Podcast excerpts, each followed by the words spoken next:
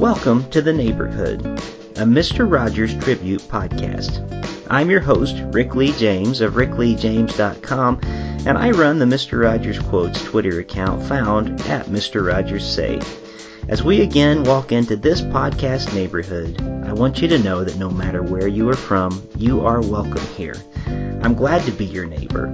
Every daughter, every son, every tribe, and every tongue, in the spirit of Fred Rogers and the life of welcome that he lived, welcome to the neighborhood. We have a special treat today. We are joined by artist Joy Ike.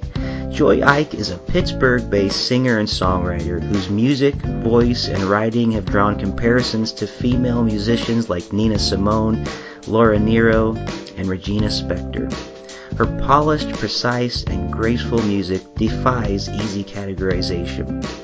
A write up on NPR's All Things Considered says, the depth of subjects she tackles in her poetic lyrics are perfectly complemented by a unique blend of neo soul with just the right dash of pop, a truly compelling act to watch in person with the ability to create an intimate setting in locations big and small. Well, recently Joy released a brilliant cover song and music video for the Mr. Rogers Neighborhood theme song, Won't You Be My Neighbor? She has stopped by our podcast neighborhood for a visit today, and I am just thrilled to have her with us. Joy Ike, welcome to the neighborhood. Rick, thank you so much for having me. I'm really honored to be here. Well, we are certainly glad to have you and so glad you had some time for a visit today in your busy schedule. And, you know, it seems that everyone who I visit with on this podcast has a Mr. Rogers story of what Fred Rogers means to them or how he influenced their life in some way. I wonder if we could just start by finding out what is your Mr. Rogers story? Yeah, I think you're right about that. I feel like um, I feel like everyone I talked to has said whether they knew him personally or not. You know, there's there's no one that can say a bad thing about Mr. Rogers, and it's like his reputation precedes him even now as he's no longer with us. Yeah. Um, and for me, I I never met Mr. Rogers. Um, sometimes in my mind I've somehow convinced myself that I have. I know what you mean. You know, I think for the imprint that he's left on me, I, I I'm like I, am sure I must have met him at, at, some point for for him to have such have have had such an impact on me. Um, but I uh, I grew up in Pittsburgh. Um, was there pretty much my whole life. My family moved there when I was probably about three or four or so, and um, and I am actually currently now living in Philadelphia as of five years ago. Oh. Um, but um, I lived in a neighborhood called Squirrel Hill, um, which was actually the neighborhood that Mr. Rogers lived in. Mm. Um, and so you couldn't really go anywhere without hearing about Mr. Rogers. You know, he, he would always come up in conversations. And of course, the show was still running um, when I was a kid. Um, and to be very honest, I don't have many memories of watching the show as a kid. And I'm not sure if maybe I was too young to remember. You know, it's kind of that blurry, foggy memory of mm-hmm. of seeing the show as a child, but not not remembering, you know, episodes. Of course, now later on and after the fact, there's so much content online um, and things that I've revisited over the years. Um, but I think uh, the, the the when I think of Mr. Rogers, I there's a feeling that immediately comes. You know, it's a kind of like this warm, fuzzy feeling where your heart just feels kind of um, understood or known.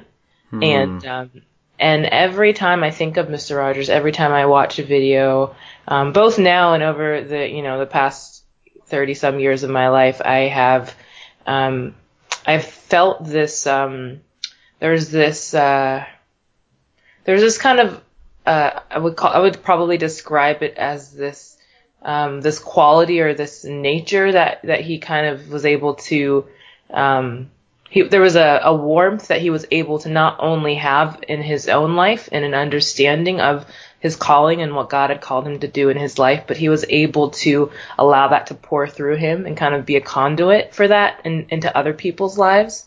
And I feel like he did such a great job of holding a place for people. Hmm. Um, and when I think of him now, I, have been in so many conversations since the video came out. I always describe uh, Mr. Rogers as someone who knew how to actually see people. Hmm. he knew how to. Mm-hmm. Well, I'm so glad you said that, that he knew how to actually see people. And you also mentioned when you were talking about the way that he made you feel known. I think it's such a unique gift that he had, whether or not you can remember a specific episode, but his gift as a communicator, I have said many times, it, it almost made you feel like not only that he was talking to you, but that he was listening to you. Right, right. And, and I'm really glad that you brought that up because uh, I I do feel like uh, that's that's something that all of us feel like, even though we haven't met him. Uh, yeah. Many of us that we feel like somehow we know him. Yeah, well, everyone feels like they know him. Mm-hmm.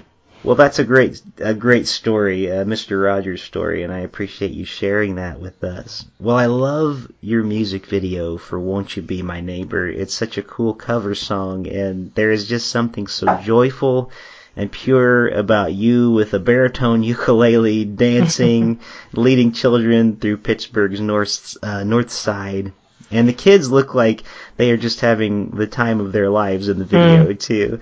Uh, tell us, tell us how you came to record this song and, and about the making of the music video for this cover of "Won't You Be My Neighbor." Yeah, for sure. Um, that's probably the the funnest project I've ever done, the most fun I've ever had. and um, I so the the idea for this project started back in early 2018 um, I was approached by WQED, which is the PBS um, affiliate here in mm-hmm. uh, uh, Pittsburgh, Pennsylvania, and I had been preparing to release my latest uh, my latest album, Bigger Than Your Box, and um, they reached out. It was probably early spring of that year, asking if I would be interested and being part of their Sweater Sessions series, which is a, a video series they were doing with having artists who were from and or living in Pittsburgh do their own version of the Mr. Rogers song or writing a song that was a tribute to his life and legacy. Hmm. Um, and I was so I was so honored to be asked to do that. Um, but it also happened to be an incredibly busy season with the um, with the forthcoming release of my album at that time. Uh, and so I wasn't able to devote the the attention that I really had wanted to to the project. Um, but at the same time, it just planted a seed, and within a few weeks, I had already finished uh, the arrangement of my version of the song. Hmm. And um, I think even though the the moment had passed, by the time the conversation went went back and forth, it was probably close to the end of the summer, and the, the moment had passed for um, the the sweater session series. But I sat on the song, and pro- probably about a year, a year later, I said to myself, "Okay, I really need to do this." And uh, between the time they had asked me to do it and the time that I actually had recorded it, I'd probably watched the documentary a few times, mm. and it kind of just was one of those things. I was like, "There's no way I can't record this song," and um, you know, the prevailing thought in me over that time frame was, you know, the, there was this uh, deep appreciation for the the peaceful presence that Mr. Rogers brought to everything he did, and to children when he was spending time with them. It's it's kind of funny to me, especially when I was watching, uh, you know, the clips in the documentary of him spending time with kids. Kids have so much energy, mm. um, and I think that he he was really great with that energy. But he also had a way of pacifying things, yes. not and, and not in a, in a in a way as if he was squashing things or trying to um, minimize or make children less than who they they were. But he was able to um, you know, bring uh, just just a presence of peace to every every kind of situation. And it was like it was like watching that. I saw children kind of entered into that and found a home in that. And um, and it was really beautiful to be able to think of him in that way. And so as I was working on this project, I thought to myself, gosh, Mr. Rogers brought so much peace to people's lives. Um, and, but and at the same time there was so much joy like kids took so much joy in spending time with him and in watching his show yeah. um, and maybe it's because my name is joy but, I, but I thought to myself it would be really great to create a version of the song you know the song had already been written but a video of the song that parallels the peace of Mr. Rogers the peaceful presence that he brought mm-hmm. with the joy that he also brought to so many people's lives. Mm-hmm. Um, and so I knew I wanted it to be an energetic um, re- audio recording. I knew I wanted it to be an energetic video where kids were just fully free to be themselves, to express themselves, to have fun with no restrictions. Um, and really, in, in some ways, I think of it as a, a version of art therapy, which is something that I've been spending a lot of time thinking about. Um, thinking about what it would look like to use music um, in a more uh, art therapy and music therapy capacity mm. uh, and give children uh, space to fully um, be themselves and express themselves. And I think that Mr. Rogers did um, the best job at that than anyone I've ever known. Yeah.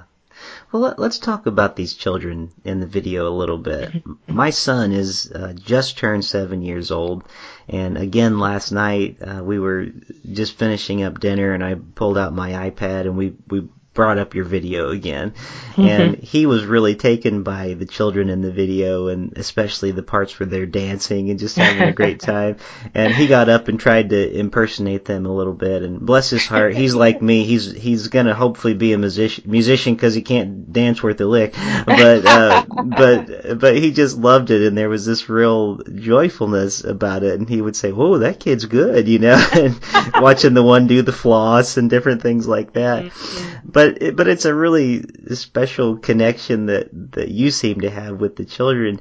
Um, who who are these children that are in the video? Are they kids just from the surrounding area, or are they people that maybe you know, family members and friends? Or I'd, yeah. I'd love to know more about them. Yeah, it's it's both. Um, and I had uh, just I just feel like this this whole video has been had, has been such a huge gift because mm. um you know ever since I started making music and before I started making music there's there's been something about uh, being around kids that has always made me feel fully myself. Yeah. Um, and fully free, and I think that's it's really just kind of pricking at that kid in me that's always wanting to come out and uh, and and so when I started brainstorming the video project, I was thinking, okay, well, I'll, I'll, backtrack a little bit, thinking about who I wanted to work with, a videographer that I've worked with a number of times before. You know, making sure that that every part of the project was Pittsburgh infused. So Pittsburgh videographer, um, my bassist who lives in Pittsburgh, and a drummer friend who also is in Pittsburgh. Um, and then I basically went to my Pittsburgh fan base. Um, mm. and I, I sent a message, you know, and I started playing out in the Pittsburgh area back in 2005, I believe. So it's been about 15 years now. Mm. And, um, and so I just reached out and I said, um, I'm working on a project. I didn't tell anybody what it was, but I said I'm working on a project and I need a lot of kids, especially kids who love to dance. And and, and that was like that was literally all the only um, the only requirements. Must love to dance, must be kids. And uh, and so there were a number of people who reached out um, and showed interest. But what was most exciting to me was that you know the people who have been following me since day one have been close friends, and so probably about maybe 30 or 40 percent of the kids that were involved in that project um, were uh, kids of close friends um, that have are still in Pittsburgh and were you know I was able to spend more time with while I was when I myself was still living in Pittsburgh. Um, my best friend in Pittsburgh, her four kids were able to be involved um, a good friend from a church uh, that I was attending when I was still in Pittsburgh. Her two kids were involved, and so it's just traces like of that mm-hmm. over and over again um, through the video. My two kid brothers, my family, uh, my parents adopted about nine, ten years ago. So I have my two uh, nine and ten year old brothers oh, in there. that's terrific. Uh, yeah, so it's just like there's, it's full of so many memories that I'm going to cherish, you know, for the rest of my life just seeing people, you know, I can't, I can't imagine, you know, 10, 15 years from now when these kids are all grown up, um, seeing them in this video and, and hopefully for them it's this memory that they always have to hold on to. Sure. Well, thank you for sharing that. And I, mm-hmm. I wonder because this, uh, really this cover song, I mean, it's such a great cover song anyway, but it is quite different from a lot of the material you've released in the past. I wonder what kind of uh, feedback and reactions you've been receiving from it. Yeah, it is is definitely very different. Um, I'm a piano player primarily, and so and so I don't. Um, I I would never tell anyone that I play the ukulele professionally because I I don't think that would be fair to all the wonderful ukulele players out there. But um, I uh, I started working on when I f- first started working on the arrangement of the song after I was originally asked um, I thought I was going to write it on piano, but mm. it just didn't make sense. I just, I, and I wanted to do it on ukulele, but I knew that it wouldn't come as easily. And uh, I'd kind of have to dig for it a little bit if I really wanted it, be, it wanted it to be something unique and different, mm. um, kind of with where I was uh, in in my skill set with it. And uh, but at the same time, the more I thought about it, I was like, this is a kid's song in the ukulele. There's no, there's kind of no better instrument for that than the uke. And so um, I think you know people love when things are different, and I think the, the the feedback has been wonderful. It's just been cool to for people to um, to see something that one they didn't expect. Um, my all my videos have been very different than this, and I've always wanted to do a project with kids, and so this is the, the first project I've ever done with kids, and so just by by default, it's completely different than anything else. Hmm. Well, so there's no changing of your name in the future from Joy Ike to Joy Uke. Uh, because no, terrible joke. I shouldn't have even made it. But, no, it's not the first time I've heard it. oh I, well, well, you know what though? I I think it was the right choice because it really um, it really makes I think even the cover songs stand out. I've heard a lot of Fred Rogers covers, and a lot of them are piano based. I think because he was such a great um, piano player himself. Um, but it's kind of intimidating to sit down at a piano for one of his songs because Johnny Costa was, you know, such an amazing piano talent. And so mm-hmm. I think a lot of times when, when musicians, when we'll sit down at the piano to try to play a Fred Rogers song, it's almost like I could never match what Johnny Can't Costa did, you know? um, and so I think yeah. what you did is, is it was, it was wise and it's unique and it really makes it such a, a fun pop song in a way that I think we haven't heard that before. Uh, well, let's talk a little bit about your musical style outside of this particular cover and, and the video because your musical style really like so much great art. It's hard to categorize, I think. Uh, you've been called a jazz artist, you've been called a gospel artist, you've been called an R&B singer. I, I wonder, how do you categorize your music? Hmm. Yeah, that's um you know, I, I, kind of have my three my three words that I throw out there every time when people ask me that question.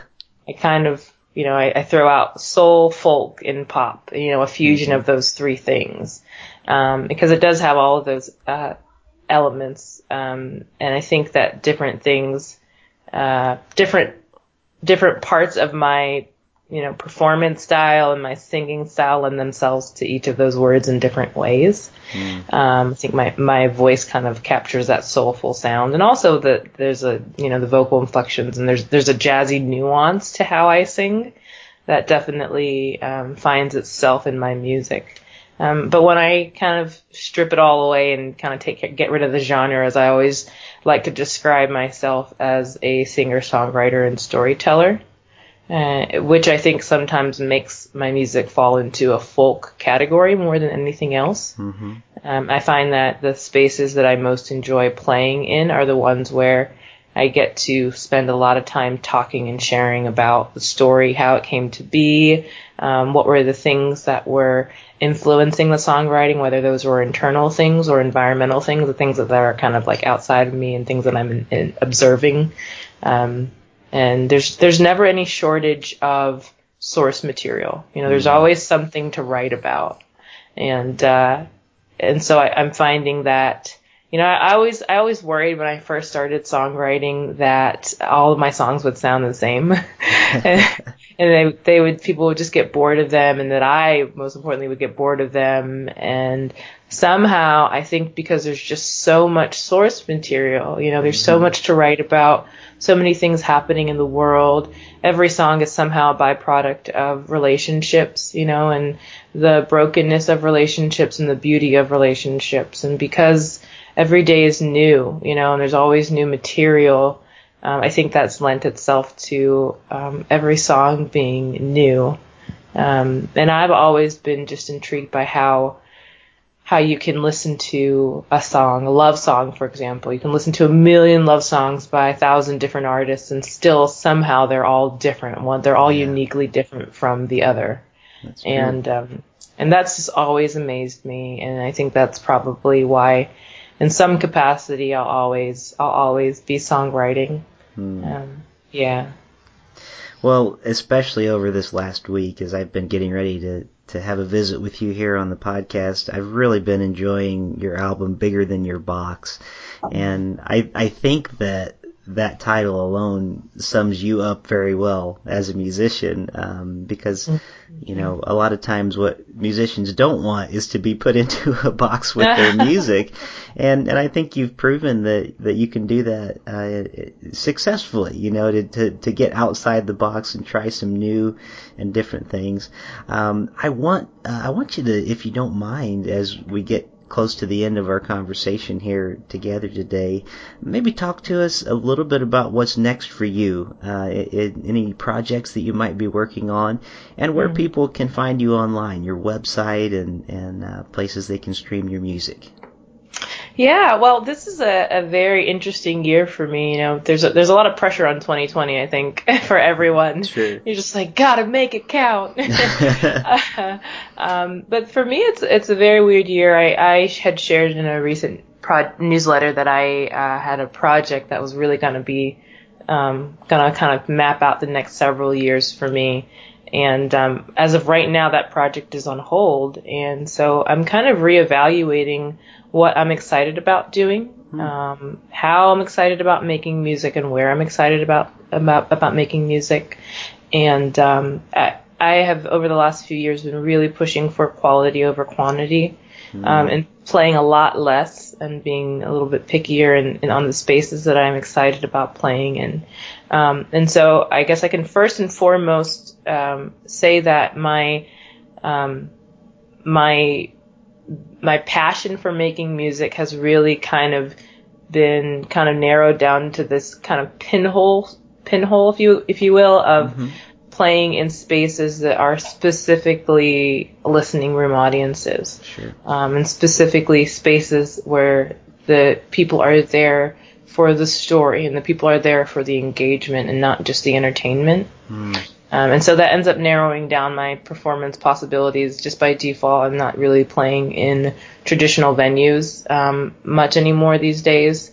Um, more like folk concert series and you know arts centers, community spaces, libraries, and spaces like that. Um, but there are a couple few uh, exciting things that I'm, I'm especially excited about, in, including a tour I'll be doing in France this summer. Wow. Yeah, I'm really excited. Last last year, um, we were picked up by a booking agent agency um, right outside of Paris, and so they're putting together um, a tour in July, and I'll also be doing a few other things um, in the UK just to kind of you know round out the tour. Mm-hmm. Um, and so just preparing for that. I have a few other things. Listening Listening Room Festival, which I'm really excited to be one of the featured artists for this year. Wow, and that one congratulations.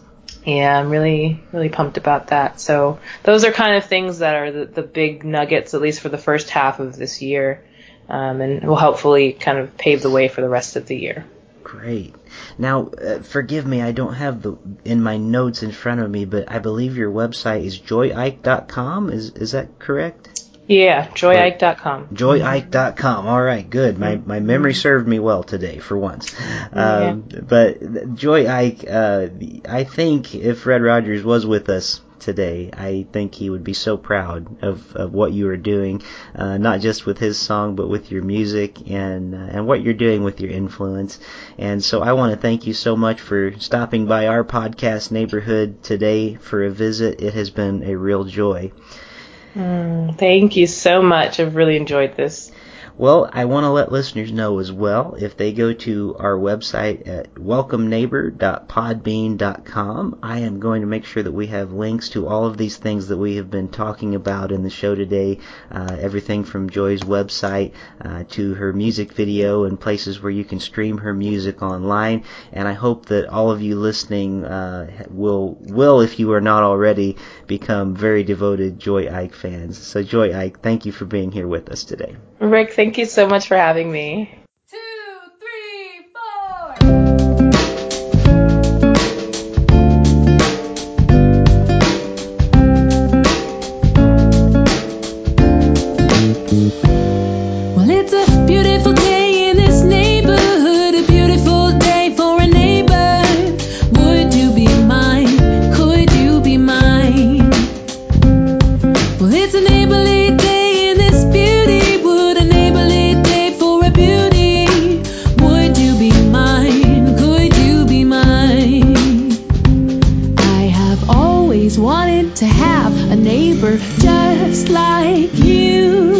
Of this